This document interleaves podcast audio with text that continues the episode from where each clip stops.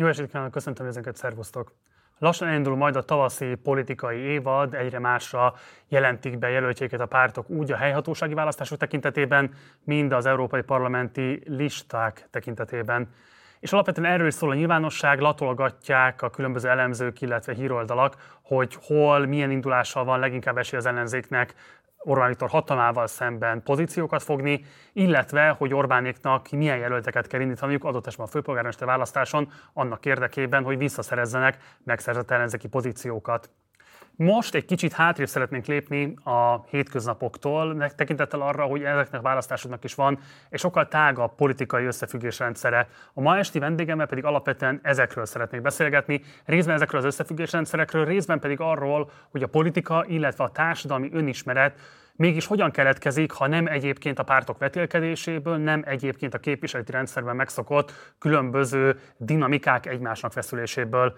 Szóval ezekről a kérdésekről és még sok minden másról is fogok beszélgetni ma esti vendégemmel, aki nem más, mint Csizmadia Ervin, a Méltányosság Politikai Elemző Központ igazgatója. Azonnal bemutatom őt, de mielőtt ezt még megtenném, mindenképpen iratkozzatok fel a csatornára, ha még nem tettétek volna meg, illetve ha lehetőséget ebben akkor kérlek, hogy szálljatok be a finanszírozásunkba, a leírásban található lehetőségeken keresztül. És akkor fordulok este vendégemhez. Szervusz Szervin, nagyon szépen köszönöm, hogy elfogadtad a meghívásunkat. Szervusz Marci, köszönöm szépen a meghívást.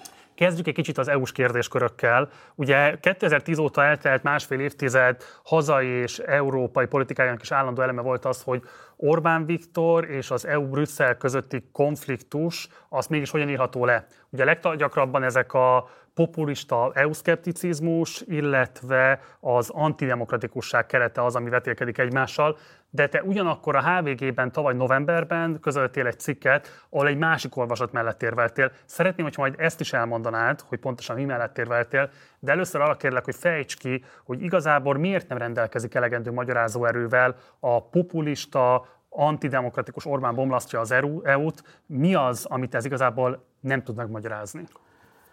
Hát a, talán onnan, onnan kezdeném, hogy az antidemokráciáról szóló elméletek, a hibrid rendszerről szóló elméletek, a maffia államról és még nagyon sok mindenről szóló elméletek egy nyugati fogalomkészletet alkalmaznak. Ez a nyugati fogalomkészlet az 1990-es rendszerváltás előtt már megjelent, még nem a hibrid rendszer, meg nem a maffia állam, de tehát maga a fogalomkészlet.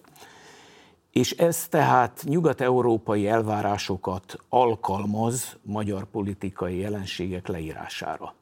Az én állításom az, hogy azért nincs elegendő magyarázó erő ezekben, mert például a Fideszt nyugati fogalomkészlettel nem nagyon tudjuk megérteni, Azért mondom ezt, mert ugye az 1990-es átmenetnek volt egy nagyon lényeges eleme még ahhoz, hogy ez a nyugati fogalomkészlet bejöjjön, és ez pedig az, hogy a történelemnek vége van. Amennyiben a történelemnek vége lett volna valóban, akkor ezzel a nyugati fogalomkészlettel mindent meg tudnánk magyarázni. Az állításom második része az, hogy a történelemnek nem lett vége, ebből következően egy csomó olyan elem került a magyar politikába, amelyet a régebbi magyar politikából kellene felfejtenünk, és az a tételem, hogy a Fidesz tulajdonképpen nem más, mint ennek a régebbi magyar politikának egyfajta megtestesülése. Tehát a vitám ezekkel az elméletekkel abban van, hogy ők Orbán Viktort egy deformációnak tekintik, a nyugatos átmenet testén tulajdonképpen. Én pedig azt állítom, hogy a magyar politika történetet vizsgálva ez nem egy deformáció, hanem tulajdonképpen, majdnem azt mondom neked, hogy egy, egy természetes meghosszabbodása, vagy egy természetes újra megjelenése valaminek, amiről tehát azt hittük 90-ben, hogy hogy többé már nem lesz, mert ha nincs történelem, akkor nem jön elő mindaz, ami a magyar múltban előjött. Gondolok például ilyesmire, hogy polarizáció, gondolok ilyesmire, hogy kétharmaddal választást nyerni képes pártok, amelyek aztán évtizedeken keresztül kormányoznak. Hát ez a gondolat ugye 1990-ben és még jó ideig ugye nem volt bennünk, mert mit gondoltunk, a váltó gazdálkodásnak a nyugati trendjei fogják meghatározni az életünket.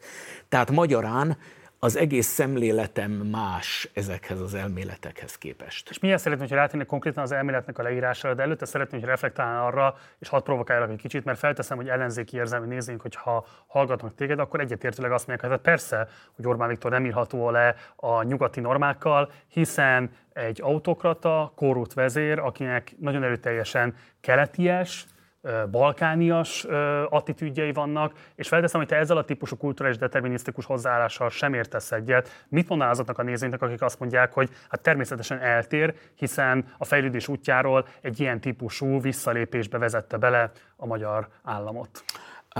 Hát itt megint azt tudom mondani neked, hogy az a, az a leírás, amit most részben idéztél, tehát, hogy ez egy keleties elhajlás, az megint csak azért nem igazolható a magyar történelem folyamatait vizsgálva, mert a magyar történelem folyamataiba úgymond nyugatos politikusok is mutattak olyan jeleket, amit te úgy írtál le az imént, hogy korruptak lettek, vagy úgy írtál le, mint, hogy, mint, mint hogyha letértek volna a demokrácia útjáról. Az állításom az, hogy a magyar politika történetben nem nagyon volt olyan párt, amelyik nem ilyen volt. Most erre megint mondhatjuk azt, hogy az egész folyamat Putyinból és az orosz orientációból vezethető le, de ezt én nem tartom jó magyarázatnak, mert eltérít bennünket attól, hogy mélyebben elgondolkodjunk ennek a dolognak az állandó megismétlődéséről.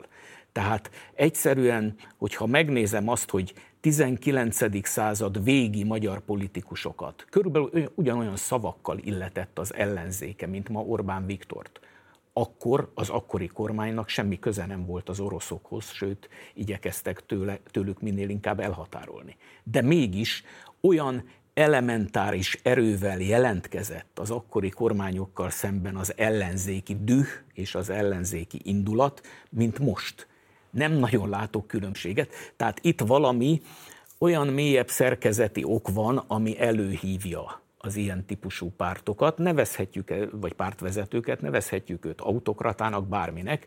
Ha ezt tesszük, akkor viszont azzal a kérdéssel szembesülünk, hogy a magyar politika történetben miért mindig ilyen autokrata vezérek kerülnek előtérbe. Valami oka kell, hogy ez ennek legyen, túlmenően Orbán Viktor hatalmi ambícióim, vagy más kifejezéssel hatalmi tébolyán. Tehát e, tulajdonképpen engem ez, a, ez az összfolyamat, ez, ez, ez a nagyobb folyamat izgat, nem determinisztikusan. Hm. Tehát hozzáteszem, hogy az az állításom, hogy mindent minden körülmények között meg lehet változtatni. Ami miatt ez, azonban ez a helyzet fennáll, az, az szerintem például az általad ellenzéki érzelmű embereknek nevezett közö, közeg, közösségnek az a félreértése, hogy nem fordít elég időt arra, hogy mi mindent kell ahhoz tenni, hogy ez a dolog megváltozzon. Ez nagyon hosszú tanulási folyamat, mégpedig azért, mert nem egy 90 utáni jelenséget kell csak megoldani, hanem egy, egy évszázados jelenséget kell megoldani, egy egy a magyar történelemben egyedül álló hagyományt kell kiiktatni. Ez a hagyomány pedig tehát az, hogy kétharmados vagy háromnegyedes kormányok vannak, amelyek több évtizeden keresztül kormányoznak. Ezzel szerintem valamit kell kezdeni, és hogyha ezzel majd valamit akarunk kezdeni, akkor itt például be kell olyan dolgokat kapcsolnunk, mint például a nyugati minta követésének a problémái, a nyugati minta követésének a felszínessége, amikor én azt mondtam, hogy tanulási folyamatokról van szó, akkor én azt gondolom, hogy újra kell tanulni azt, hogy mi mihez akarunk hasonlóvá válni. Úgy értem mondjuk, hogy azok, akik mondjuk egy liberális demokráciát szeretnének.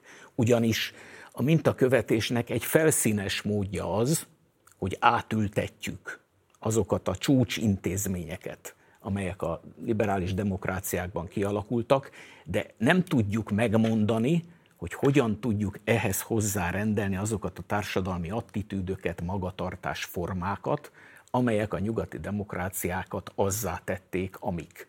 Tehát tulajdonképpen kimaradt a tanulásnak az a folyamata, amit én nagyon fontosnak tartok, még egy mondat, ha majd a filmekről beszélünk, mert úgy tudom, hogy azért erről is fogunk szót ejteni, akkor azért itt majd még visszatérhetünk arra, hogy például ebben a folyamatban egy ilyen látszólag teljesen semleges vagy másodlagos dolognak, mint a, mint a filmeknek milyen óriási szerepe lehet, ugyanis a nyugati demokráciák nem kis mértékben a filmek segítségével is lettek azzá, amik.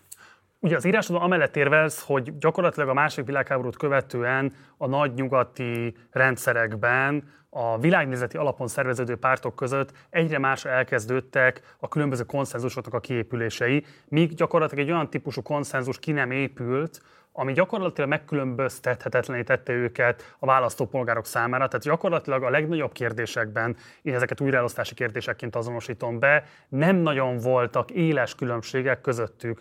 És ehhez képest mondod azt, hogy Magyarországon pedig szintén van egy ilyen konszenzus teremtés, de nem a tárgyalás és megegyezés útján, hanem úgy, hogy egy domináns párt befoglalja gyakorlatilag a politikai szinteret, és a domináns pozíciójából adódóan uralja azt jól interpretálom azt, hogy nagyjából miben azonosítható be az a különbség, amit te nyugatosnak, illetve megkülönböztetetten hazai magyar politikai fenoménként azonosítasz be? Jól mondod, de szeretném azért kiegészíteni, hogy a nézők pontosan értsék, hogy mire, mire, mire gondolok.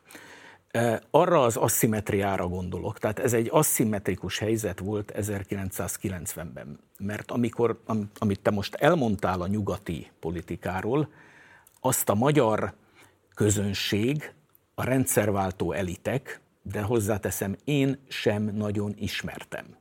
Tehát az egész rendszerváltásunk az tulajdonképpen arra épült, hogy nekünk volt egy képünk Nyugat-Európáról, de egy régebbi Nyugat-Európáról. Tehát nem arról az aktuális nyugatról, ami ott a 80-as évek végén már volt, és aminek a lényege a megegyezés a pártok között, meg az, hogy lépjünk túl a hagyományos politikán, hanem, hanem egy régebbi politika, amiben még a versenynek, az ideológiáknak nagyon komoly szerepe van. Nem tudom, érted de hogy mit akarok mondani.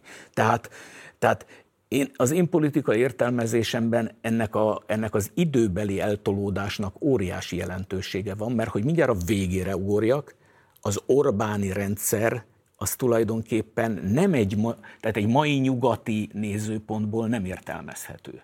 De egy régebbi nyugati nézőpontból, a régebbi alatt, akár mondjuk a 45 előtti nyugatot értem, abból a szempontból meg értelmezhető, és azért alakult ki ez az asszimetria, mert a magyar társadalom azt tudta átvenni Nyugat-Európából, ami a felszínen volt. Ugye ez mind, minden mintakövetésben így van. Ugye mit, mit veszünk át? Intézményeket elsősorban. De azt, hogy tulajdonképp, és, és azért tegyünk még valamit hozzá, 89-90-ben, meg a 90-es évek elején a nyugat azért nem várta nagyon el tőlünk azt, hogy olyan legyen például a pártrendszerünk, mint az övék.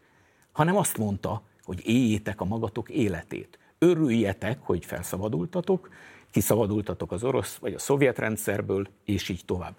A felismerés egy későbbi, hogy tulajdonképpen egyre inkább el kellene kezdeni olyanná válni a pártrendszernek, mint amilyen az aktuális nyugaté, tehát hogy legyen benne konszenzus. De a magyar politikában kimaradt az a több évtized, amely alatt a nyugati pártok között konszenzusok alakulhattak ki. Ez az érdekes, amit mondasz, mert ugye alapvetően szerintem sokan gondolják azt, hogy valójában egy szubstantív értelemben demokráciának az előfeltétele nem a konszenzus, hanem pont az, hogy versengő legyen a pártélet. Magyarán, hogy nagyon élesen meg lehessen különböztetni a különböző ajánlatait a pártoknak, hogy legyen egyfajta hát, konfliktus, ami gyakorlatilag lehetővé teszi azt, hogy beazonosítódjanak a különböző világnézeti pozíciók. Te pedig azt mondod, hogy igazából nem ez az a nyugati minta, ami hiányzik a magyar politikából, hogyha a nyugati mintákat tekintjük irányadónak vagy normálnak, hanem pont ellenkezőleg a konszenzusra való törekvés, vagy a konszenzus kényszerének való megfelelés. De, hogy mondjam, épp azt próbáltam az előbb mondani, hogy az a nyugati mintában benne volt, csak igazából mondjuk így a 45-től a 80-as, 70-es, 80-as évekig tartó időszakot jellemezte. Ugye, hát én politológus vagyok, és állandóan ugye politikatudományi szövegeket olvasok, és döbbenettel tapasztaltam azt, amikor ez, ezt, ezt nyugati politikatudósok leírják ezt a folyamatot, és tudod, mivel hozzák összefüggésbe ezt a változást? Tehát, hogy a régi szerepből ki kell lépni, és az újba átlépni? Azzal, hogy Maastricht. 1992-ben bejön az Európai Unió.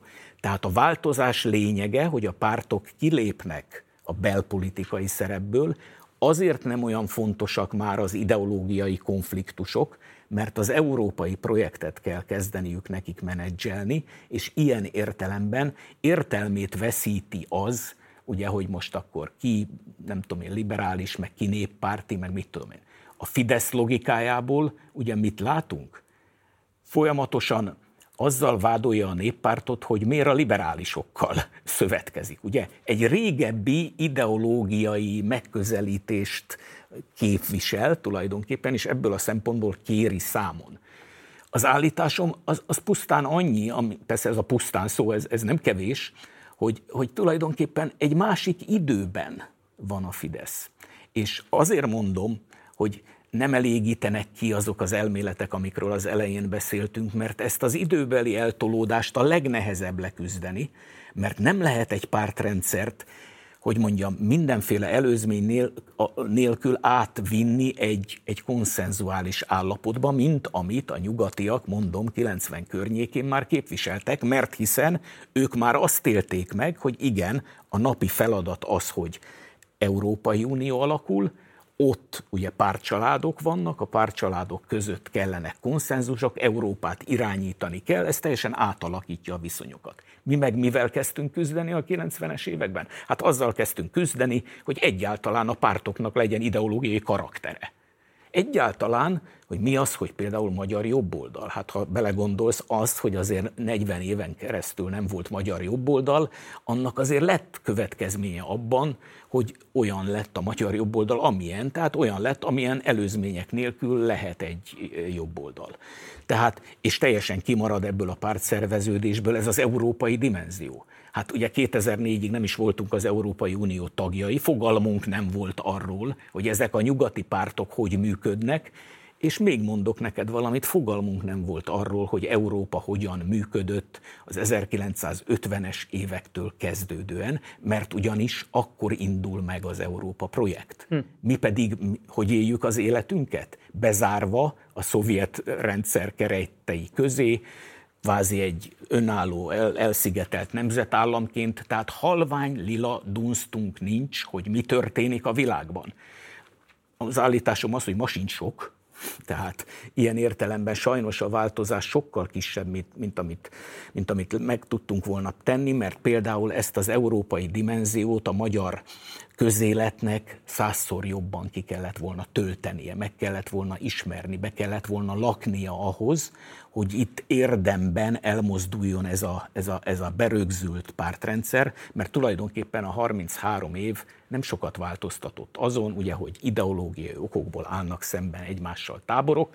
Azt most megint mondhatod, hogy igen, minőségi ugrás 2010, egyetértek vele, az meg a domináns párti cuccnak a megjelenése, amit pedig próbáltam levezetni, hogy az meg abból történik, hogy demokratikus váltógazdálkodás Magyarországon tulajdonképpen 90 előtt soha nem volt. 90 után egy darabig ugye lett, de én nekem az az érzésem, hogy, hogy minden ország a saját hagyományaiból építkezik. A nyugat is, tegyük hozzá. És hogyha ebben a hagyományban nincs, nem elég erős a váltógazdálkodási hagyomány, akkor két lehetőségünk van. Vagy megtanuljuk, hogy azt hogy kell csinálni, vagy pedig vissza fog térni az, ami annak a hagyománynak a legmélyebben meglévő része, tehát ez a, ez a hosszú kormányzás és az ellenzéki pártoknak a tulajdonképpen hát a reményvesztett helyzete, hogy soha nem kerülnek hatalomra. Soha nem került hatalomra ellenzék Magyarországon.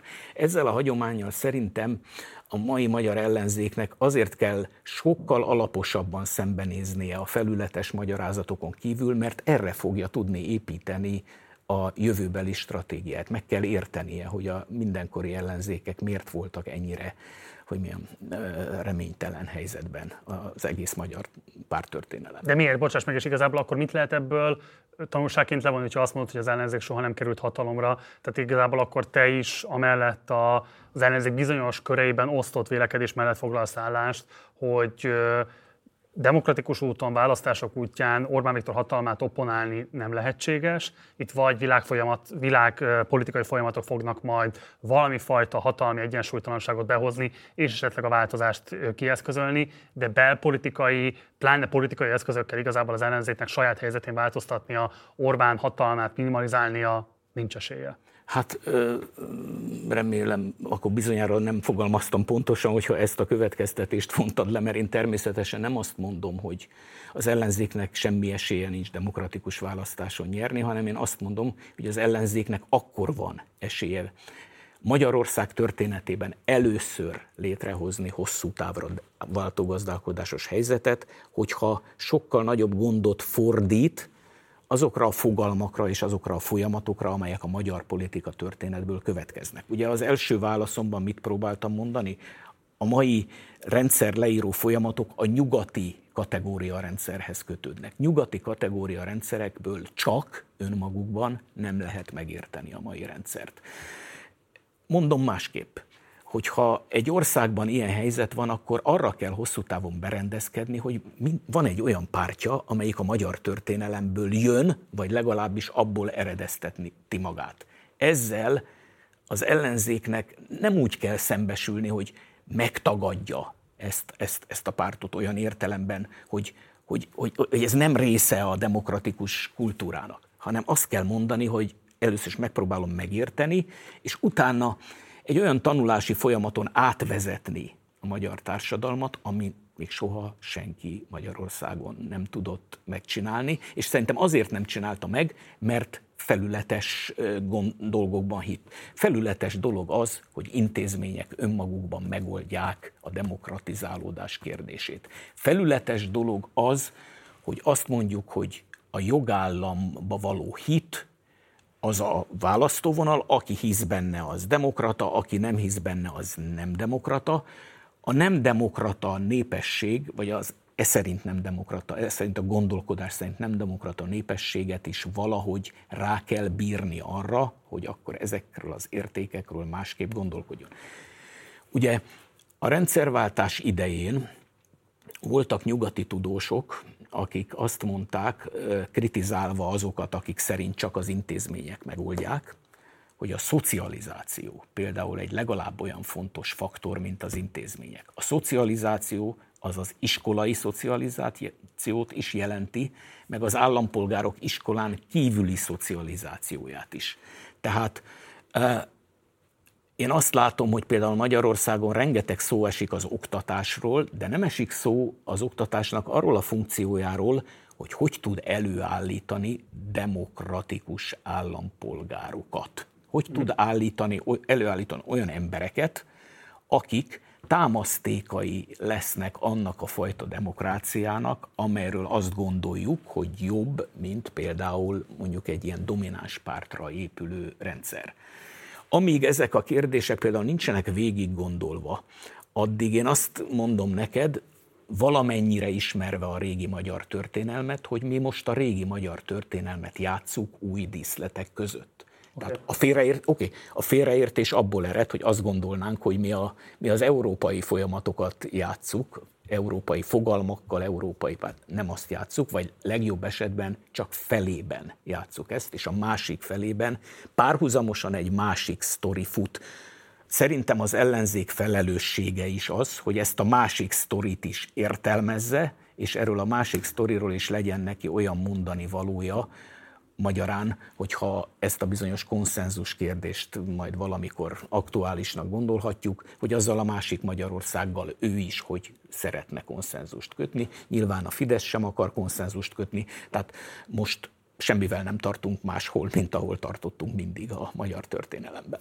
Elég reménytelenek tűnik az a diagnózis. Nem, nem, nem, nem, nem, nem.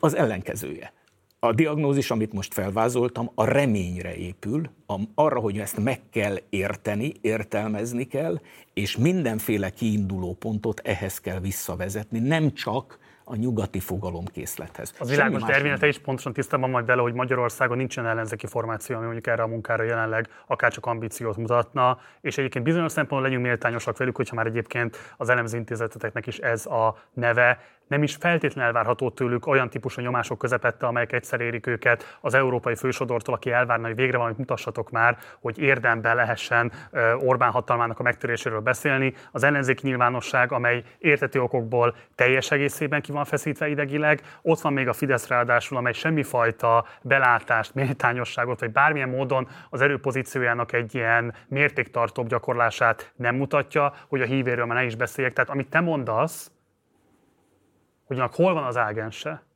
aki fölléphetne alakító erőként, és azt mondhatná, hogy rendben van, akkor a konszenzusépítés, a kölcsönös belátás irányába teszünk egy lépést, és nem a sajátjai fogják rögtön legyilkolni, nem kell megküzdenie a hülye gyerek vágyjával, és még hosszan sorolhatnám ezeket a társadalmi stigmákat, amiket el kell ilyenkor viselni. Szóval te hol látod ezt? Hát először is válasszuk külön, hogy az ellenzéki pártoknak természetesen nem feladata ez. Tehát én most olyasmikről beszélek, amiket nem pártpolitikusoknak kell megoldaniuk. A pártpolitikus az, az, az kiáll és a napi szintű küzdelmeket folytat. Akikről én beszélek, azok a pártok mögött, sőt időnként a pártoktól teljesen elkülönülve működő, értelmező hogy mondjam, szereplők. Akik sokszor elviselhetetlenül apolitikusak és antipolitikusak.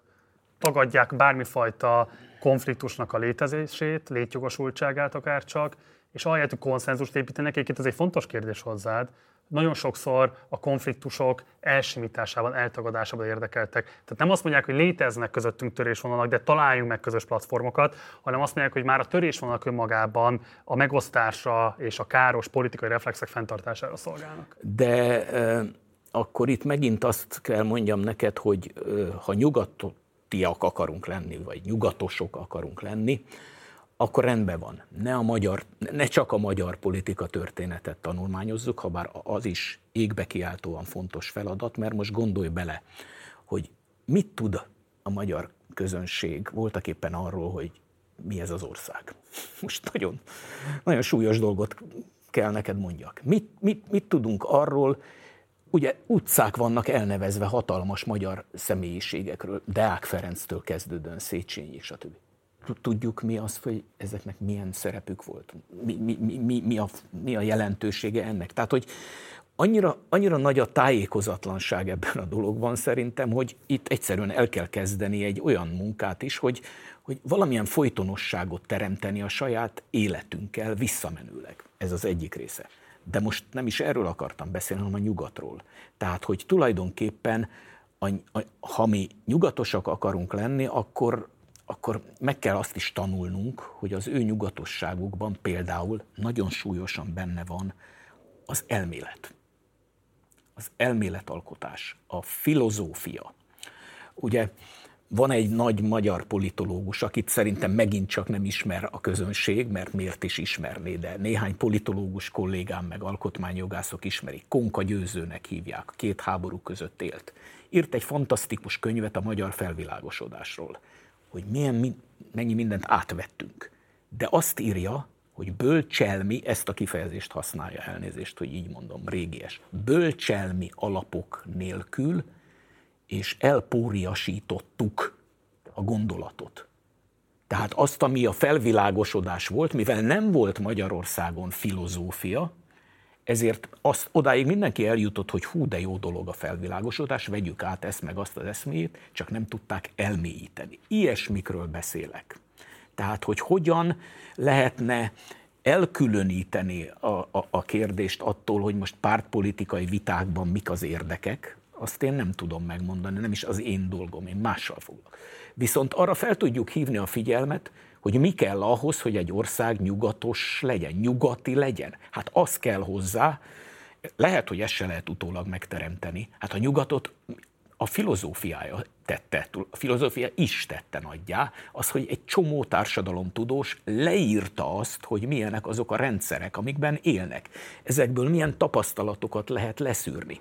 Most magunk között szólva, azon kívül, hogy Magyarországon arról beszélünk, hogy Putyin, meg nem tudom micsoda, ebből te milyen tapasztalatot szűrsz úgy le Isten igazából? Azon túlmenően, hogy akkor döntsük meg a rendszert, esetleg robbantsunk ki forradalmat, vagy ilyesmi. Ez a tapasztalat szerintem nem lesz elegendő ahhoz, hogy Magyarország nyugatos ország legyen, tehát ezért mondom, hogy azokra az elemekre is tekintettel kell lennünk, amelyek a nyugatot nyugattá tették az intézményeiken kívül. Tehát ez egy, ez egy égbe kiáltóan fontos dolog, hogy számba venni azokat. Ne felszínesen akarjunk nyugatosodni. A Konka győző példáját azért mondtam, mert ő is erről ír. Felszínes dolog, mert hiányzik egy csomó elem. Mit kell ilyenkor csinálni? Minél nagyobb energiával arra fordítani a figyelmet, hogy hogyan lehet ezeket az elemeket létrehozni. Hogyan lehet elterjeszteni egy olyan igényt, hogy elemzők, kutatók, filozófusok, ilyen mindenféle vegyék számba ezt az örökséget, ami nekünk van egyfelől, másfelől vegyék számba a nyugathoz való viszonyunknak a történeti alakulását. És ne csak azon sopánkodjunk, hogy megint autokrácia van, hanem próbáljuk megérteni, hogy akkor miért jött ez létre, mert ebből lehet normális cselekvést kialakítani. És akkor a normális cselekvés nyomvonalán tovább haladva, te beszélt is most az előzőekben már róla, és főként írsz is arról, hogy milyen fontos szerepe van az egyéb közvetítő intézményeknek és formáknak abban, hogy a társadalmi önismeret mint olyan kialakuljon, és ebben te megkülönböztetett jelentőséget tulajdonítasz a mozgóképnek, a filmnek.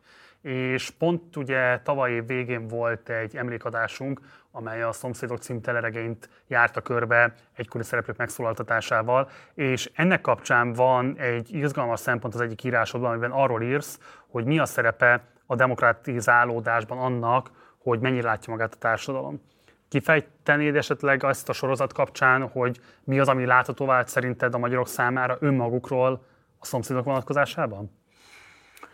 Um, azért volt jó, amikor láttam a szomszédokat, mert eszembe jutott ez a 2020-ban írott cikkem, és engem is ez nagyon régóta foglalkoztat, és ugyanahoz a kérdéshez vezet tulajdonképpen, amiről beszéltünk, úgyhogy nagyon örülök, hogy összetudjuk a két témát ilyen módon kapcsolni, mert szerintem a film az egy, az, egy, az egy támasztéka a demokráciának. Tehát az előbb beszéltem a filozófiáról. Most csupa olyan dolgokról beszélünk, hogy mi, mi kell még ahhoz, hogy egy, hogy egy ország kitörjön a, a szerepéből. És szerintem például itt is van egy, itt is lenne egy tanulási folyamat, ez pedig megint csak az, hogy a nyugatiaknál milyen szerepet töltenek be a filmek. És én abban az írásban, amire utalsz, ugye a Hollywoodnak a példáját hozom elő, hogy az amerikai filmek azok tulajdonképpen nagyon nagy segítséget adnak az amerikai embereknek ahhoz, hogy mindennapi életmintákat mutatnak számukra. És ennyiben a ti filmetek szerintem szintén ugyanazt a funkciót, funkciót töltötte be. Hát láttam, hogy egy csomó mindenki ugye vitatta, meg egy csomó ellenzője volt már akkor is, amikor ment a szomszédok, szóval itt, itt, itt, itt óriási ellen, ellenvélemények voltak. Én úgy néztem ezt a sorozatot, én először is kedveltem, néhány ismétlést is megnéztem, utólag is, meg a környezetemben is voltak ilyen emberek. Tehát én ezt egy kísérletnek e, e, láttam arra, hogy tényleg lássa magát a magyar társadalom. Abban nem vagyok biztos, hogy, hogy a szomszédok el tudta érni azt, amit az amerikai film elért, de nem is biztos, hogy az összehasonlítás ebből a szempontból reális. Hadd kezdek, hogy ha nem a szomszédok, akkor szerintem mi volt képes magyar mozgóképes alkotásként mondjuk a második világháborútól kezdődően elérni ezt a hatást Magyarországon? Nem, először is ugye nem vagyok én filmes szak, nem, de van egy sajátos nézetrendszered, és nyilvánvalóan ez alapján is nézed a filmeket. Szerintem mikor volt utoljára olyan magyar film, ami ilyen szempontból ezt a típusú azonosulást vagy ráeszmélést széles tömegek számára biztosítani tudta? Hát nem, nem lesz népszerű, amit mondok, nem volt ilyen. Nem nagyon volt ilyen. És elmondom neked, hogy szerintem miért. Azért, mert Magyarországon van két filmtípus, ami nagyon erősen megy. Az egyik a művészfilm, amit ugye a legjobban ismer Európa is, meg, meg van egy nagy híre a magyar, tehát a, a nívós magyar filmnek, és vannak a közönségfilmek. Tehát sokszor ezek elég bugyuták, stb. És a kettő között van szerintem egy olyan filmtípus, amit az amerikaiokon kívül nyilván néhány nyugati ország tud még, ezeket én életmód filmnek szeretem nevezni. Bizonyos értelemben, ami megtanítja az amerikai társadalmat a demokráciával való azonosulásra.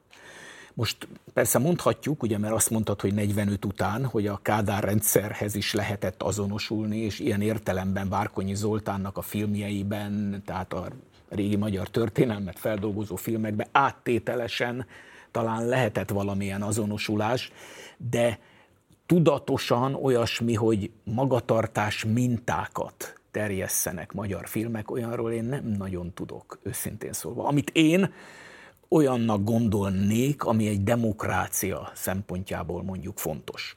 És szerintem itt ez a lényeg, hogy elfogadjuk-e azt a tételt, hogy a filmnek lehet-e politikai szerepe.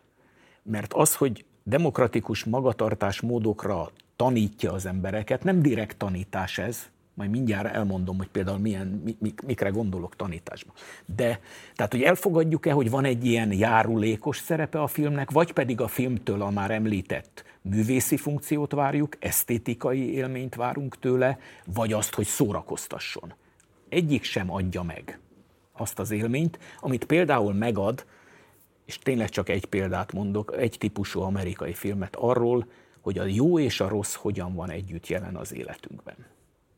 De ez nem egy olyan kép, amit láttatni szeretne magáról az amerikai De. mainstream filmgyártás? Biztos, hogy egyébként képes láttatni. Illetve amit akarok még kérdezni, ezen nagyon érdekel, hogy ugye azért mindig is csak Amerika a legtőkeerősebb kulturális exportőre a világnak, és nyilvánvalóan évtizedes, nem évszázados gyakorlata van abban, hogy hogyan kell kialakítani kódrendszereket, amiket aztán megtanítat más államok lakosságával is. Nyilvánvalóan a magyar néző is alapvetően az amerikai filmen keresztül van szocializálva arra, hogy Igen. hogyan kell olvasni a filmet. Tehát mondjuk lehet, hogy Jancsó Miklós fényes szelekéből sokat megtudhatnánk arról, hogy hogyan gondolkozott a 45 utáni Igen. haladó értelmiség a különböző kihívásokról, és egyébként milyen belső törésvonalak akadályozták azt, hogy megtörténjen az általuk oly nagyon vágyott országlás, és valószínűleg az a helyzet állt elő mostanra, hogy a saját filmnyelvünket, amit idehaza a hazai alkotók állítanak elő, egész egyszerűen nem tudjuk nézni és nem tudjuk olvasni, mert annyira az amerikai film tölti ki a fantáziánkat. Hát igen, és tényleg lehet, hogy az van, hogy azért nincsenek ilyen filmek, mint amiket én mondjuk szívesen látnék, mert nincs mit mutatni olyanféle magatartást, mintát, ami, ami hitelesen kifejezné a magyar társadalomnak a viszonyait. Mert az amerikai film mit mutat? Tehát szerintem erről, erről beszélnünk kell, mert ez nagyon, nagyon lényeges. Tehát, tehát azt mutatja, ami egybeesik az amerikai állam létrejötte óta eltelt évszázadoknak a tapasztalataival. Vagyis? Magadért kell dolgoznod, senki nem segít rajtad, olykor erőszak vesz körül, de ha álhatatos vagy, kiállsz magadért, akkor győzni fogsz. Szerintem ez a leglényegesebb dolog, és ezt tudod, honnan veszi az amerikai film? Az amerikai alapító atyáktól. Itt térek vissza a bölcselemre, meg a filozófiára. Ugye Amerikában szinte minden alapító atya ugye filozófus volt, vagy legalábbis társadalomtudományi műveltséggel rendelkező ember. Ők fogalmazzák ugye már meg azt, hogy az emberek nem angyalok és nem ördögök, hanem a kettő együtt. És az amerikai film ezt a tapasztalatot önti rájuk, ezzel akarva megerősíteni ezt az Amerika képet. És akkor tényleg az embernek az jut eszébe, hogy Jancsó filmjeiből, vagy bárkinek a filmét, szóval mit, mit, mit tudunk meg arról, hogy van-e értelme úgy élnünk, hogy, hogy, hogy ott legyőzzük az akadályokat, ugye? Mert, mert az amerikai filmek tényleg erről szólnak. Kisember vagy, élted az életedet egy névtelen senkiként, és eljön egy pillanat az életedben, amikor valami csoda történik veled. leleplezel egy politikust akár, megölsz egy cápát, mint a Cápa című filmben egy teljesen ismeretlen kisvárosi rendőrfőnök, akinek tériszonya van, meg tengeriszonya van, bemegy a tengerbe, és ő pusztítja el a cápát, aki addig fölfalt ugye számtalan embert, Spielberg filmére gondolok ugye a 70-es évekből. És most gondolj vele, hogyha ezt az élményt mondják, akkor e- ezt a, ezt a társadalmat, e- e- ez a társadalom kép erősödik meg, hogy individuálisak vagyunk, de ugyanakkor segíteni is képesek vagyunk egymásnak. Tehát nagyon ellentmondásos dolgok vannak összeprések. Ez teljesen világos. Egy picit érvelnék egyébként Jancsó, meg mondjuk akár Tarbéla esztétikai igazságai mellett, mert azt gondolom azért van egy jelentős hátrányuk, hogy soha nem állt rendelkezésükre olyan intézményrendszer, ami az ő esztétikájukat közvetíteni tudta volna a lakosság széles körei számára. Míg egyébként az említett alkotóknak hát hihetetlen marketinggépezet állt rendelkezésükre, Világos, olyan intézményrendszer, amely nem csak Amerikában volt elérhető, hanem a világ számos más pontján is, és hát gyakorlatilag ugye, ha van bármilyen fajta mozgóképismeret a középiskolákban, vagy az általános iskolai tanulmányok során, azok is alapvetően ezeket az alkotásokat veszik elő, és ezeken keresztül szocializálják filmnézésre a fiatalságot. De amit én kérdezni akarok, és akkor hadd provokáljak egy kicsit még. Um, mert azt is kihallhatom abból, amit mondasz, hogy van egy jófajta képmutatás az amerikai film esetében, aminek van társadalmi hasznossága. Tehát hasznos az, ha pontosan tudjuk, hogy hazugságai mutatnak nekünk, az alkotók is tisztában vannak vele, de valahogy ezen a hazugságon keresztül össze tudunk kacsintani, és legalább elképzelhetővé válik valami, ami egyébként minket, mint társadalmat egy jobb állapotunkba képes eljutni. De ebben nem értünk egyet. Tehát te hazugságnak mondod, én azért ezt nem mondom hazugságnak. Tehát azért én azt mondom, hogy valóban súlykolni akar egy, egy mintát. Ez Amerika védjegye tulajdonképpen, hogy ilyenek vagyunk. Ezeket, hogy mondjam, nap mint nap felmutatja. Rengeteg. Hát el nem tudok olyan életszituációt képzelni, amire nekik nincs filmjük. Aminek a megoldására tulajdonképpen nincs filmjük. Most nem, nem tudom. Hadd provokálok azért mondjuk konkrétan mondjuk az őslakosok kiírtására mondjuk ugye az utóbbi időkig bezárólag, amióta a film létezik, nem nagyon volt állítás. Jó, azért mondom, hogy ebben te engem nyilván meg tudsz fogni, mert én nem vagyok filmes szakértő, és mindenkitől elnézést kérek, aki, aki filmes szakértőként esetleg nézi az én gyenge fejtegetéseimet, de, de nem is esztétikáról beszéltem. Tehát azért ez nagyon lényeges, amikor azt mondtam, hogy művészfilm, meg azt mondtam, hogy közönségfilm, akkor hozzátettem, hogy egy harmadik műfajról beszélek, ami nem akar egyik se lenni. Tehát messze van attól, hogy ő esztétikainak mondhassa magát, viszont nem is közönségfilm akar lenni, hanem egyszerűen azt akarja megmutatni, hogy Amerika 300 év óta, vagy nem is tudom mennyi, 250 év óta ugyanolyan, az emberek ugyanolyan dolg, értékekben hisznek, hisznek abban, hogy megoldják a dolgokat, hogy képesek, hogy nem várnak állami segítséget, nem várnak semmit, stb. stb. És még valamit szeretnék mondani, és akkor visszavezetném a témát a magyar terepre. Mert abban az írásban, amit te is megemlítettél, abban én beszélek arról, hogy hát miért nem készülnek azért ilyen típusú filmek Magyarországon is. Ugye beidézem a Spielbergnek egy másik filmjét, a Lincoln, Lincoln, igen. Lincoln című filmjét, amiben mit mutatnak meg nekünk? Nem eszményítik a Lincoln személyét, ugye, mert manapság erre is van hajlam, hogy hogy a nagy rabszolga felszabadító, stb., hanem el bemutatja a film, hogy tulajdonképpen milyen korrupt eszközökkel tárgyal a korabeli ellenzékkel, és próbál szavazatokat szerezni ahhoz, hogy átvigye aztán a saját elképzelét. Sikerül is neki. És akkor én erre beidézek egy magyar esetet, nagyjából abból az időszakból, amikor a Lincoln is játszódik, tehát az 1860-as évekből, ami arról szól, hogy a magyar parlamentben körülbelül ugyanilyesmi történt. De miért nem lehet erről filmet csinálni? Azért, mert senkit nem érdekel Magyarországon a magyar történelem. Tehát itt megint arról van szó, hogy nem tudsz hozzákezdeni. Kik voltak annak a kornak a szereplői? Ismerünk egyetlen politikust abból az időszakból? Mert hogyha azt mondod, és igazad van, hogy a magyar közönség amerikai filmeken szocializálódik, akkor miért érdekelne itt bárkit, hogy Magyarországon volt politika, ne Isten, abban az időben, amikor a Lincoln is politikusként működött. Holott mennyire fontos lenne, nem, hogy valamit megtudjunk. Nagyjából annyit tud a magyar közönség, ha tud, hogy volt egy kiegyezés 1867-ben. de hogy ott kik voltak, mi volt a tét, hogy volt, milyen politikusi attitűdök voltak, erről semmit nem tudunk. Hát ez szerintem megint egy filmes téma. Vagy például mondok egy másik filmes témát, ami szintén megfilmesítésért kiáltana. Hát rengeteg magyar utazó ment például az Egyesült Államokba a 19. századba. Azért, hogy megismerkedjen azzal, hogy ott hogy élnek az emberek. Hát nem, nem, nem lenne ebbe fantázia.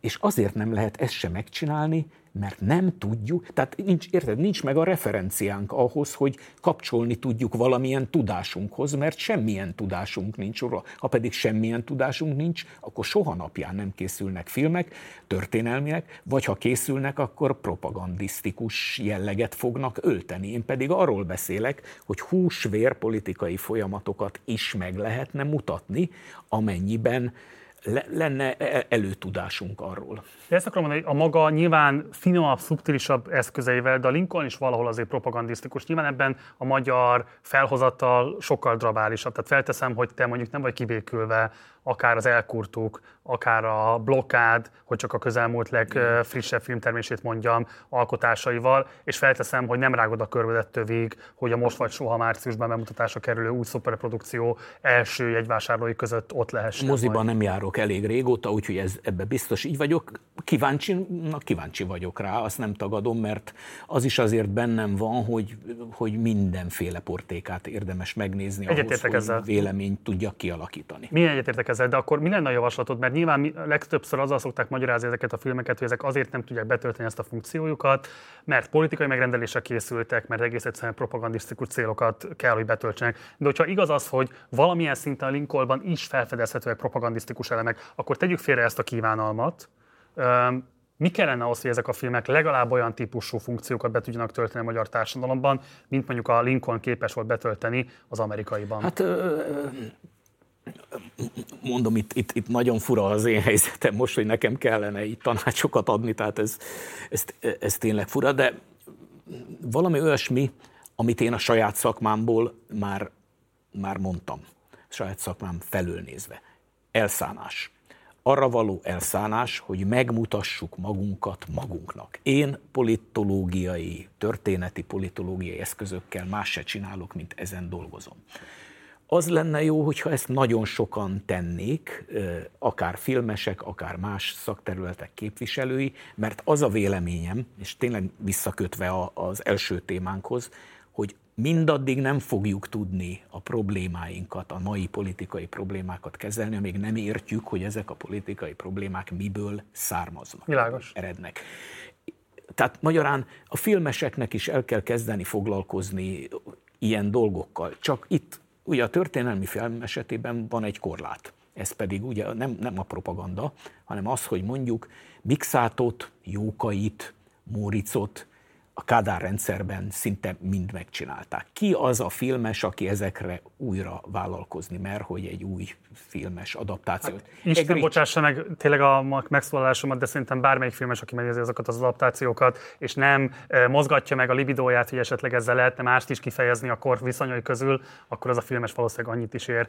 Egy dologban segíts még nekem, a dokumentumfilm vonatkozásában szerintem nem állunk jobban, tehát mondjuk a dokumentumfilmnek erre az önmagunkra rálátás képességében szerinted nincsen jobb helyzetben a magyar társadalom? Mert most eddig alapvetően a fikcióról beszélünk. Hát igen, de itt, itt aztán végképp nem mernék nyilatkozni. Jó. De egy mondatot azért mégis mondanék, hogy egyszer vagy kétszer én is kaptam meghívást dokumentumfilmes fesztiválra, és ott még beszélhettem is, teljes kívülállóként, politológusként, és az volt az érzésem, hogy egyrészt egy, egy nagyon erős belső kohézió van a dokumentumfilmesek között, másrészt pedig, hogy valószínűleg igazad van abban, hogy előbbre tart, tart ez a dolog.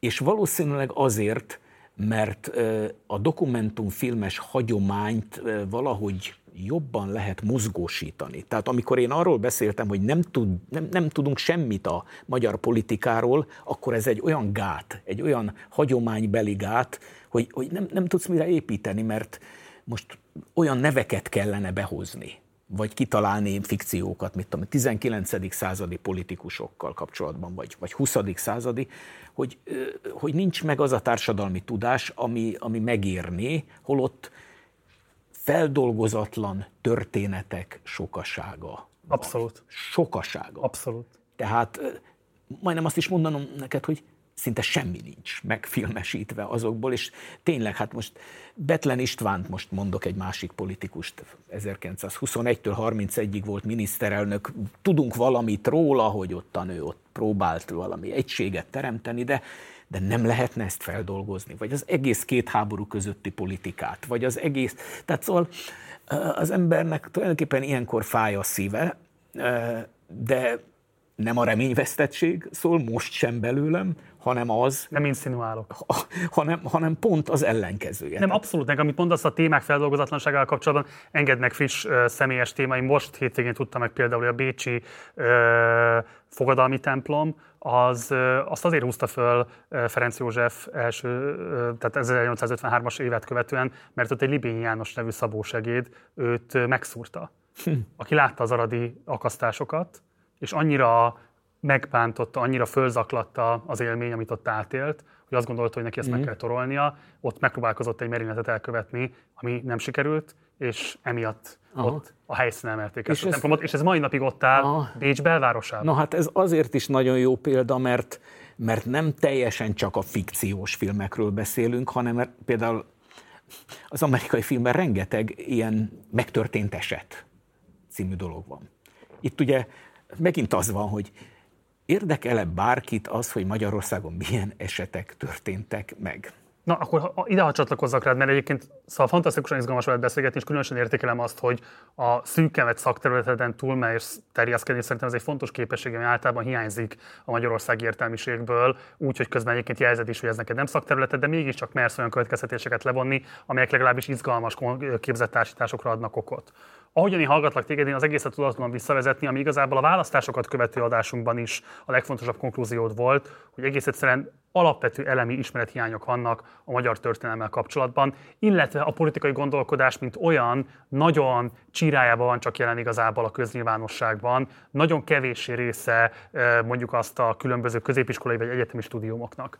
Ha én most Magyarország tíz leggazdagabb tőkésének egyike lennék, és azt mondanám, hogy Csizmadi úr, nagyon igaza van, én most egy egymilliárdos programot fogok indítani azért, hogy ezen változtassunk. Mondja már meg mégis, mit kellene tennem legyen 10 milliárd, tök mindegy, megcsináljuk. Csak mondja meg, hogy hogy kellene azt elkezdeni, hogyha nem a nagy rendszerek átalakításával, tehát hogyha nem nemzeti alaptantervet akarunk írni, nem e, valamilyen módon az egyetemi oktatást akarjuk átalakítani, akkor a te véleményed szerint mit lehet tenni a következő 2-3-5 évben azért, hogy fölfedeztessük saját magunkkal a saját történelmet. De mm, az a kitétel, hogy nem az egyetemi oktatást akarjuk átalakítani. Az... És nem is a középiskolai de miért? oktatást. Ez... Akarjuk, nyilván, de hogyha ez most nem áll rendelkezésünkre, mert láthatóan ott azért kevés a mozgástér. Eh, na de hát, hogyha ilyen tőke eh, mozgások vannak, akkor a mozgástér épességgel tágulhat is. Tágulhat, de nincsen a birtokomban semmilyen alapítvány, ami egyetemet birtokolna, úgyhogy ezt most tegyük félre. Eh, de, de akkor a következőt mondanám neked, hogy Először is gyors eredményt ne várjunk. Kettő. Elemezzük ki azokat a kísérleteket, amelyek kudarcot vallottak olyan emberek részéről, akiknek ugyanaz volt a szándéka, mint amiről mi beszélünk. Aha. Most említ, említeném hangkis elemért, találjuk ki Magyarországot, és rengeteg ilyen sztori volt az elmúlt években, amikor jön egy pártoktól független értelmiségi és úgymond azt mondja, hogy ez így nem jó, másképp kéne. Elemezzük ki az ilyen kudarcokat, mert tulajdonképpen ebből is tanulni. Tehát tulajdonképpen majdnem azt mondom neked, hogy hosszú időn keresztül nem kell semmi más csinálni, mint hogy szempontokat találni a tanuláshoz. Tehát, hogy mi mindent kell kielemeznünk ahhoz, hogy az első ilyen a kudarcok, aztán a következő körben a sikerek, ahol például sikeres, tehát a változásokat sikerre tudták vinni. Itt most mondok megint egy könyvet, ami például ebből a szempontból is nagyon tanulságos. Ugye két amerikai szerző, Acemoglu és Robbins. Igen. Ugye ezt akkor szerintem sokan ismerik, magyarul is megvan a könyv, miért buknak el nemzetek, illetve másfelől miért emelkednek fel nemzetek. És ebben ők leírják azt, ugye, hogy nincs olyan, hogy determinálva van az, hogy mindig csak lent lehet lenni, tehát egy rossz helyzetből is ki lehet emelkedni. Meg kell nézni a kiemelkedésnek a példáit. és talán döbbenetes, ők is foglalkoznak vele, mondjuk Anglia példája. Hát Anglia nagyon sokáig a középkorban például egyáltalán nem volt számottevő tényező. Ugye vannak magyar társadalom tudósok egyébként, akik arról beszélnek, hogy a ma nagynak számító európai nemzetek kicsi parányok voltak a középkorban. Ezt a fogalmat használja Böröc József például a kiváló könyvében, amit szintén nagyon ajánlok, az EU és a világ ez a címe a könyvnek, és azt írja, hogy tulajdonképpen hosszú évszázadok kellettek ahhoz, míg a kicsi pozícióból följebb tudták magukat tornázni. Most én abban nem megyek bele, hogy gyarmatosítás és egyebek, bár szerintem ez, egy, ez is egy izgalmas téma lenne, hogy mennyi szerepet játszott a felemelkedésben ez. Nem tudom, akarsz erről? Lehet, hogy egy másik alkalom, hogyha lefordítatlak, és ne arra, hogy egy kicsit, hogyha leegyszerűsíten fogalmazok, de hogy igazából te amellett érvelsz, hogy a muszáj herkulesek vegyék tudomásul, hogy nem biztos, hogy mindig cselekedni kell, van, amikor egy kicsit muszáj a cselekvése fölkészülni. Hát igen, mert ugye miért tart egy ország politológust? Nem azért, hogy ő azt mondja, hogy most akkor a pártnak mit kell csinálnia, az nem az én dolgom, hanem azt kell mondani, hogy egy nagyobb összefüggésben kell ötleteket adni, majdnem azt mondom neked, hogy más kollégáknak is. Hát tudjam, hogy az embernek kicsi a mozgástere ebben a tekintetben, mert minden kutatónak megvan a saját témája, de végül is a fő kérdés mégiscsak az, hogy hogy tudjuk a tudásunkat ugye visszaforgatni abba, hogy, hogy a viszonyokat először értsük meg. Tehát ez a megértés, ez szerintem 33 év óta hiányzik, hm. nem sokat javultunk ebben a tekintetben,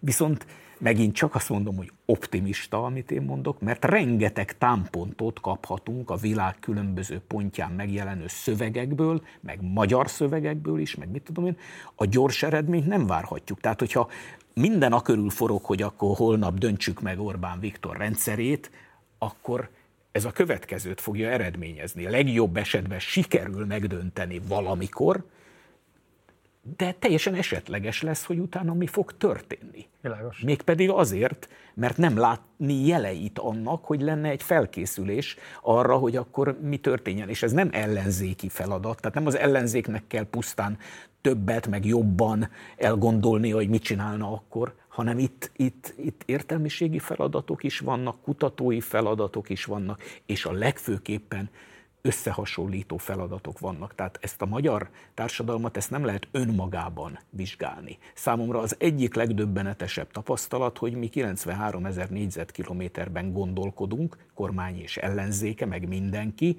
ahelyett, hogy például, erről korábban már beszéltünk, hogy ez a, ez a, ez a 45 utáni európai zálódás, ez egyáltalán például micsoda? Uh-huh. Ez, ez nekünk milyen kapcsolódásunk van? Tehát úgy akarunk európaiak lenni, hogy itt sincs halvány fogalmunk arról, hogy tulajdonképpen mi ez az egész projekt.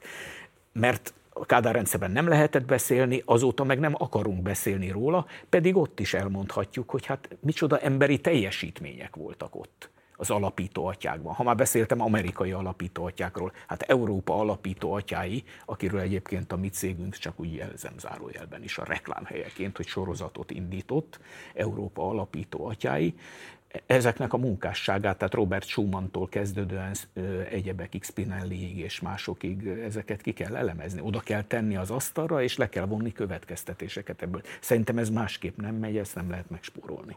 És akkor a beszélgetésünk zárlatához érkezve, én tudom, hogy te alapvetően tartózkodsz a kortás belpolitikai eseményeknek az értékelésétől. Ugyanakkor mégis szeretném, hogyha nagyon röviden most kivételt tennél a mi kedvünkért, mert hogy amikor 2022 ben a választás másnapján voltál nálunk, akkor nagyon nagy tetszést aratott nagyon sok gondolatod, amit megfogalmaztál arra vonatkozóan, mit kellene csinálni az ellenzéknek. Meg ugye egyáltalában az Orbáni hatalom gyakorlásban nem érdekelt nyilvánosságnak. És azóta eltelt, hát lassan most már két év, um, és azt lehet látni, miközben korábban az elmúlt 14 évben nem tapasztalt gazdasági és pénzügyi nehézségekkel kell küzdeni a kormánynak, nem nagyon látszik, hogy a domináns pozíciójából bármit is vesztett volna. Még látványosabban mutatkozik meg az, hogy az ellenzék nem igazán tudja megfogni Orbán Viktort, még a gazdasági nehézségen keresztül sem. Ugye a Mediánnak volt egy friss pártpreferencia mérése a múlt héten, amely a Fidesz enyhe erősödését, a bizonytalanok számának növekedését, és az ellenzéki pártok stagnálását, sőt enyhe csökkenését mutatja. Mindezen kontextuson belül. Szóval szerinted mit mulasztottak el az ellenzék pártjai az elmúlt másfél évben, amivel hát legalább a törzsbázisuk részére a lelkesedést valahogy meg tudták volna őrizni? Á, voltam még egyszer nálatok. Azóta igen. Csak a rendkedvéért. De hát figyelj ide, azt mondtad, hogy nem szeretek aktuális dolgokról beszélni. Azért néha, néha megszoktam ezekben is nyilvánulni, de itt, itt azt mondom neked, hogy az aktualitást ismét össze kell kötni a, a, a hosszabb folyamatokkal. Az ellenzék mai problémája is ugyanaz, mint a mindenkori magyar ellenzékeknek volt a magyar politika történetben. Sok pártba vannak széttagolva, sosem tudták az erőiket egyesíteni, én ezt szerintem akkor is, amikor itt voltam nálad, felvetettem, hogy én nagyon régóta annak a híve vagyok, hogy le kell egyszerűsíteni az ellenzéki palettát. Tehát nem bír el a magyar pártrendszer ennyi ellenzéki pártot. Az egy má- következő kérdés, hogy most akkor melyik pártnak a bázisán, melyik párt vezető erejével. Ugye ezért van egyébként a magyar ellenzék óriási bajban, mert szemmel láthatólag, ugye tegnap volt a Momentum tisztújítása, hát ott is az elhatárolódás szándéka dominált.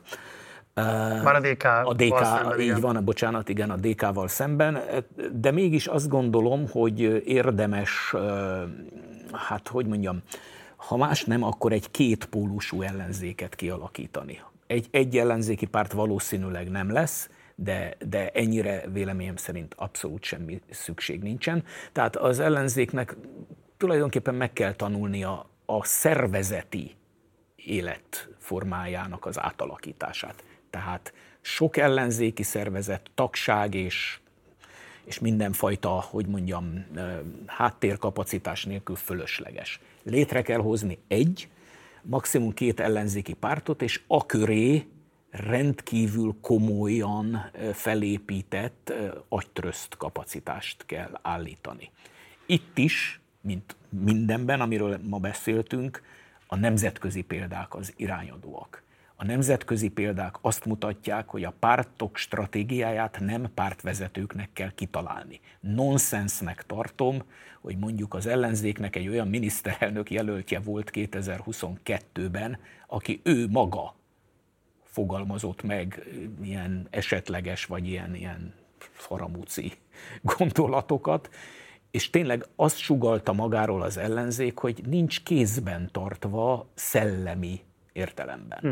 Tehát ugye az agytröztök jól ismert képződményei az európai és a világpolitikának, az azt jelenti, hogy 15-től 100 főig nagyon szórnak a szervezeti hátterek, hogy hány ember alkotja az ilyeneket. Vannak olyan országok, ahol egy pár ember van benne. A lényeg az, hogy ki kell dolgozniuk azokat a programokat, amelyek alapján aztán a politikusok önbizalommal tudnak dolgozni. Én azt tapasztalom, hogy a politikusok ö, ö, gusba vannak kötve, mert mint hogyha ők akarnák kitalálni, hogy, hogy, hogy mit kell mondaniuk, meg mit kell csinálniuk, és ez nem az ő szakmájuk. Tehát ez egy külön szakterület, hogy hogy kell stratégiát kialakítani, és a példák tárháza kimeríthetetlen ebben is, amik arról szólnak, hogy ezt hogy csinálták más országok. Hát de akkor egy utolsó kérdésként ezt még enged meg, tehát akkor hol kell tekinteni annak, aki akár más külföldi példákat, akár magyar történeti példákat szeretne felfedezni arra vonatkozóan,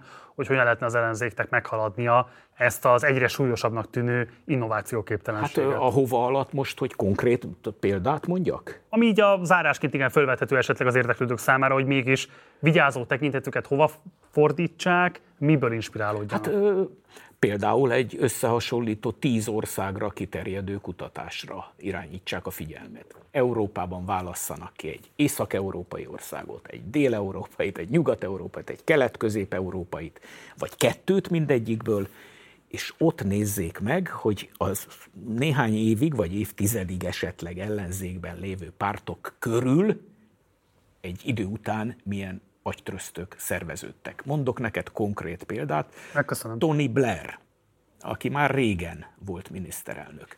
1979-től 1987-ig 18 éven keresztül volt ellenzékben a brit munkáspárt. Nem tudom hány nézőt tudja, biztos sokan tudják. Több ideig, mint ahány éve Orbán Viktor Magyarország miniszterelnöke. A 18 ellenzéki évből körülbelül 13-14 évig a munkáspárt teljesen béna helyzetben és, és, és gyenge helyzetben volt, pártelnököket fogyasztott el. Jött Tony Blair, és Tony Blair rájött arra, egyrészt rájött arra, hogy nem kell száz százalékban elutasítani az addig kormányon lévő konzervatív politikát, a, jelzem azt a politikát, nagyon sok ellenzéki fasisztának, meg mindenféle szavakkal illethetőnek nevezte, hanem esetleg van abban egy-két elem, ami használható, és a leginkább, ami használható, hogy a konzervatívok mögött is agytröztök álltak. Tehát azt is át kell tőlük vennünk, hogy mi is úgy építsük fel a politikánkat, ráadásul ugye a Tony Blair esetében arról volt szó, hogy meg kellett alapvetően ott is újítani a munkáspártot. Amivel ez egyszerűbb helyzet, mint a mai ellenzéknek, hogy az egy párt. De annak az egy pártnak is gondolj bele, kb. 13-14 évig a sorsa az volt, hogy nem tudott fogást találni az akkori kormányon hát akkor mennyivel nehezebb hat pártnak fogást találni, vagy öt pártnak, pláne akkor, ha azt se tudják, hogy hogy, hogy, indítsa, hogy induljanak el e, e, e, ezen, a, ezen a dolgon. Tehát itt is azt mondom neked, hogy a cselekvést meg kell előznie valaminek. Ebből a szempontból egyébként én láttam egy, egy, egy, egy reménysugarat, amikor Donát Anna 2022-ben ugye az elvesztett választás után ugye mondta azt az ominózus beszédét, hogy aki azt mondja, hogy itt gyors kormányváltás lesz, az hazudik, vagy valami ilyesmi.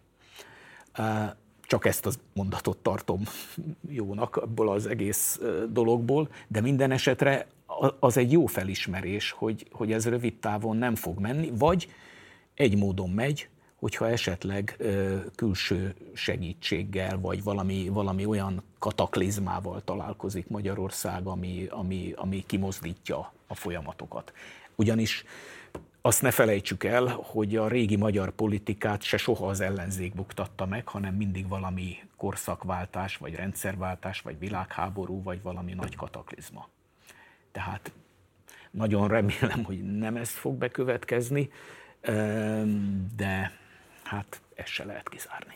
Kizárni nem lehet, de azért téged hallak, azt hallom, vagy hallgatlak téged, azért azt hallom ki a szavaidból, hogy nem érdemes erre várni, vagy nem erre érdemes bazírozni, Valóban. hanem műveljük kertjeinket, ne várjunk a kataklizmára, és tegyünk a változásért saját magunk, hogyha legalábbis más változásért nem is, de legalább a saját magunk politikai ismeretének az elmélyítésének, Na, nagyon, a megváltoztatása. Nagyon sokat, nagyon sokat kell tanulni, és tényleg ez a műveljük kertjeinket, ez persze egy kicsit olyan puha megfogalmazásnak tűnik.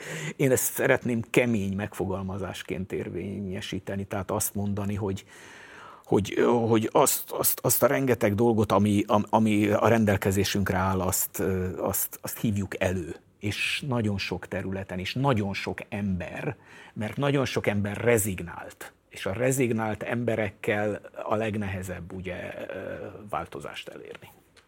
Csizmadi Ervin, nagyon szépen köszönöm, hogy elfogadtad a meghívásunkat, és itt voltál velünk ma este. Gyere majd máskor is várunk szeretettel. Nagyon köszönöm, hogy meghívtál. Viszontlátásra.